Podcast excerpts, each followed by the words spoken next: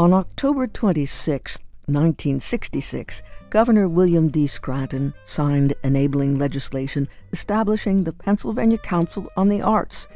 Through the provisions of Act Number 538, the Council is charged with the encouragement and development of the various arts in the Commonwealth.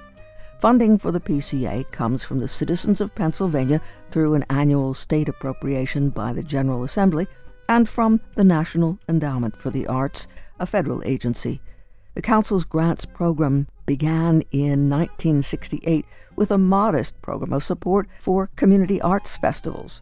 Currently, the PCA accomplishes its mission through a combination of grants to the arts, partnerships and initiatives, technical assistance to partners and applicants, and by serving as a resource for arts related information for public officials, other agencies of state government, and the general public. The PCA undertakes partnerships and initiatives to leverage opportunities, to seek solutions to challenges affecting the arts in the Commonwealth, and to initiate programs that will serve a broad spectrum of artists, arts organizations, and arts participants throughout the state. That from the PCA website. Arts in Education in Northeastern Pennsylvania is a partner organization of the Pennsylvania Council on the Arts and is supported by the Northeastern Educational Intermediate Unit, NEIU.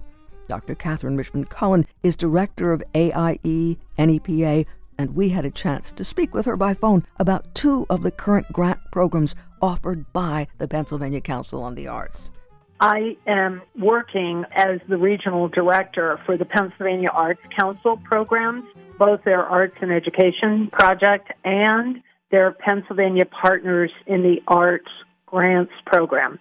And this is all being conducted through the Northeastern Educational Intermediate Unit as the fiduciary agent. So we have, through the PCA, two grant programs that artists and arts organizations and creatives in general can apply to.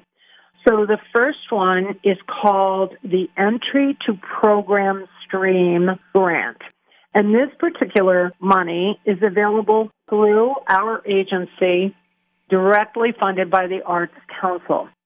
And organizations with a 501c3 whose budget is under $200,000 can apply through an application process that I will tell you about to the NEIU through our arts and education program. And their application will be reviewed in a panel process, independent panel process, and we can award up to $2,000 to organizations that have ongoing programs.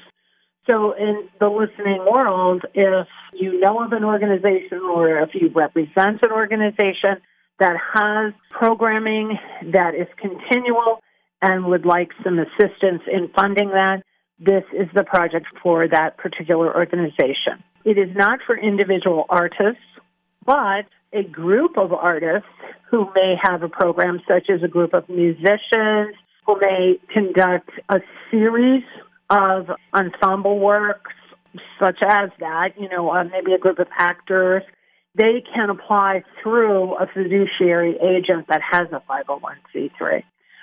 This is a lot of details. We certainly have more information on this particular grant at our website, which is aienepa.org. And the contact information is through the intermediate unit, and the phone number is 800 228 1700. And you would ask for Liz Feist, who Liz, many of the listeners probably know, is a wonderful artist, but also is the assistant director and works hand in hand with me on managing all this arts money in our region. So the second project that I would describe is brand new for the Arts Council. It's called the Creative Entrepreneur Accelerator Program. So, Creative Entrepreneur Accelerator Program is for artists and creatives who have an idea, who would like to further a business, or perhaps they already are in business and they have a need for marketing or perhaps um, some new machinery or something, materials that they need, or I mean, there just could be a, a plethora of reasons why they might need money up to $2,000. And the process for this that the Arts Council designed was that the entrepreneur slash artist would contact the local small business associations. And we work with two, one at the University of Scranton and one at Wilkes University. And either of those organizations do what we call a screening of the business person slash artist. A very simple screening just to determine that indeed this person's idea is valid and that it could produce some sort of income for him or her or his or her business. So after they actually meet with someone at the SBA's, then we get a referral form at AIE NEPA, and then we start the process for application. It's very simple. It is really simple. It's a three page description of just who you are and what your idea is. And so those grants are, as I think I said, up to $2,000. And there is a reporting due within two years. So we give people a chance to see did this help them establish their business or develop an idea that they've had? And it's really exciting. We've had some creatives apply. We've had a wonderful woman who's producing a musical. We had people in the marketing world who help artists. It's pretty diverse. And with that particular project, the Arts Council has set an expectation that 55% of the money should be distributed to Black, Indigenous people of color. So the BIPOC acronym applies here. And also to people who serve or are located in underserved communities or economically disadvantaged communities. So for the listeners, that's all I think very exciting that there's money here to to build your business and help you in your creative endeavors.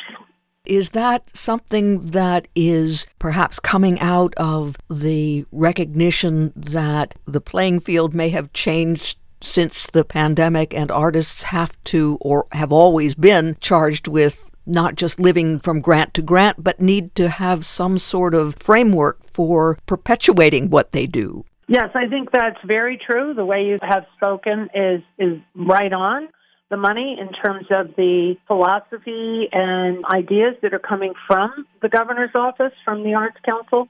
But I also think it's a matter of economic development in the communities that very small businesses need a boost.